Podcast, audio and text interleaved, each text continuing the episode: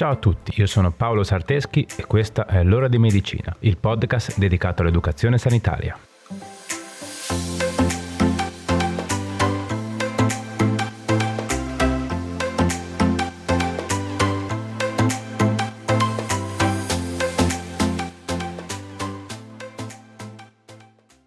Ciao a tutti e bentornati.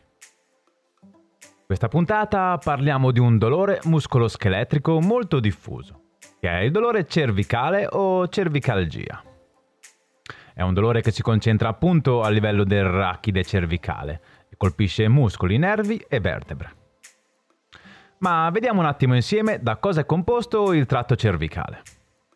In questo distretto anatomico ci sono muscoli, legamenti, sette vertebre e tendini che permettono il sostegno, la stabilità e la motilità. Ma sono presenti anche strutture nervose. Infatti, a livello del tratto cervicale passa la prima parte del midollo spinale e i primi otto nervi spinali cervicali, che, uscendo dalle vertebre, si dirigono verso le loro sedi di destinazione. Il dolore solitamente parte dal rachide cervicale e si irradia alle spalle e alle volte può coinvolgere anche le braccia, rendendo difficoltosi i movimenti. Nella maggior parte dei casi questo dolore è dovuto da posture scorrette, stress o colpi di freddo, ma può essere causato anche da traumi cervicali, ernie cervicali, corpo di frusta, ipercifosi dorsale, iperlordosi lombare, problemi muscolo-articolari, discopatie cervicali, artrite, tumori spinali cervicali, infezioni, osteofiti, ovvero speroni ossei, spondilosi, ovvero una malattia degenerativa che colpisce il rachide cervicale, oppure sport che implicano sovraccarichi, quindi tutti quegli sport che vengono fatti utilizzando dei pesi. I fattori di rischio, quindi i fattori che aumentano la probabilità di soffrire di cervicalgia, sono debolezza dei muscoli del collo, postura viziata, fumo di sigaretta, storia pregressa di patologie o traumi del collo, stress lavorativo e problemi emotivi. La cervicalgia può essere acuta o subacuta, dovuta solitamente a disordini muscolari scheletrici, traumi, postura errata, trauma o infortunio da sovraccarico, oppure può essere cronica, solitamente secondaria a discopatie, ernie, fibromalgia, eccetera. La cervicalgia si può definire acuta quando dura meno di 4 settimane subacuta quando dura tra le 4 e le 12 settimane e è cronica quando dura più di 12 settimane. La cervicalgia, come avrete capito, non è di per sé una patologia, ma è un sintomo che si porta dietro tutta una serie di altri sintomi associati, alcuni dei quali possono essere cefalea, torcicollo e rigidità, radiculopatia cervicale, con alterazioni di riflessi, formicoli, intorpedimenti e debolezza dell'arto superiore, e questo sintomo è tipico di una cervicalgia di origine neurologica. La diagnosi in questo caso è clinica, quindi viene fatta dopo un'anamnesi ed esame obiettivo, che comprenderà la valutazione della motilità cervicale, l'osservazione della postura e dell'assetto collo-spalle-scapole, la palpazione del collo per andare a individuare la presenza di rigidità muscolare e la valutazione neurologica, in particolar modo dell'arto superiore per controllare la salute dei nervi spinali e cervicali. L'obiettivo è quello di capire la causa del dolore. Potranno quindi essere prescritte anche indagini strumentali come la TAC, una risonanza magnetica, l'elettromiografia, ecografia o scintigrafia ossea, ed esami del sangue in modo da poter escludere altre cause.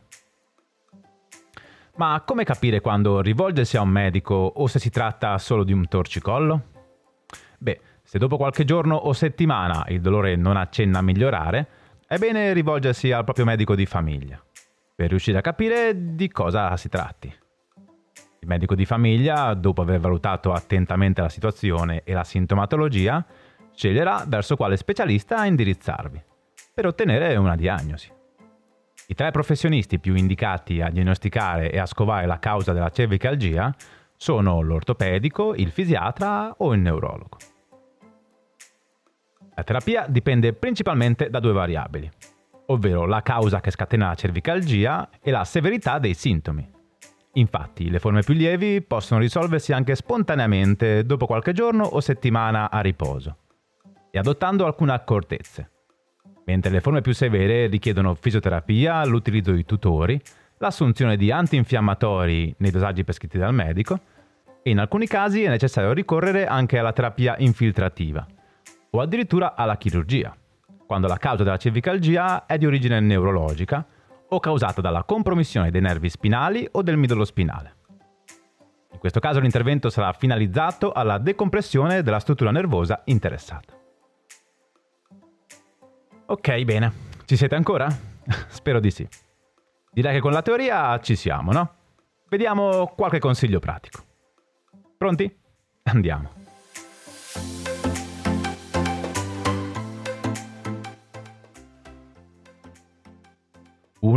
Se la cervicalgia è successiva ad un evento traumatico, oppure è intensa ed influenza negativamente la qualità di vita andando ad intaccare il normale svolgimento dell'attività di vita quotidiana, non temporeggiare e rivolgiti subito al tuo medico.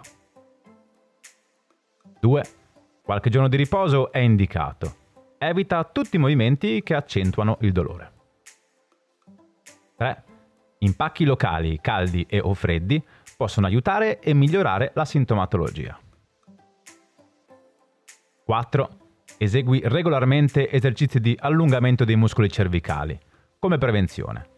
Durante il periodo di cervicalgia eseguili solo e esclusivamente se hanno un effetto benefico. Se invece causano un aumento di intensità del dolore, evitali. 5. Evita il fumo di sigaretta. 6 cerca di mantenere una postura corretta e di fare attività fisica regolarmente. 7. Se la cervicalgia è dovuta a posture errate durante il sonno, è consigliabile l'utilizzo di un cuscino ortopedico per il dolore cervicale. 8. La fisioterapia è fondamentale, soprattutto se si tratta di cervicalgia cronica. 9. Una volta intrapreso un percorso terapeutico, seguilo senza sgarrare. La cervicalgia può comparire e scomparire, ma gli esercizi, la correzione posturale e tutti gli accorgimenti che ti vengono dati possono aiutarti a diminuire la frequenza degli episodi di dolore acuto. Ok, bene, eccoci arrivati alla fine. Spero che la puntata ti sia interessata. Prima di salutarci, come sempre, fammi ringraziare la mia collega amica Brenda Rebecchi, che condivide con me questo progetto. Ovviamente, grazie anche a te che sei arrivato ad ascoltarmi fino a qui. Condividi questa puntata con amici e parenti. Facci crescere il più possibile. Va bene, dai, direi che per ora è veramente tutto. Ci vediamo sui social e ci sentiamo venerdì prossimo con un'altra puntata.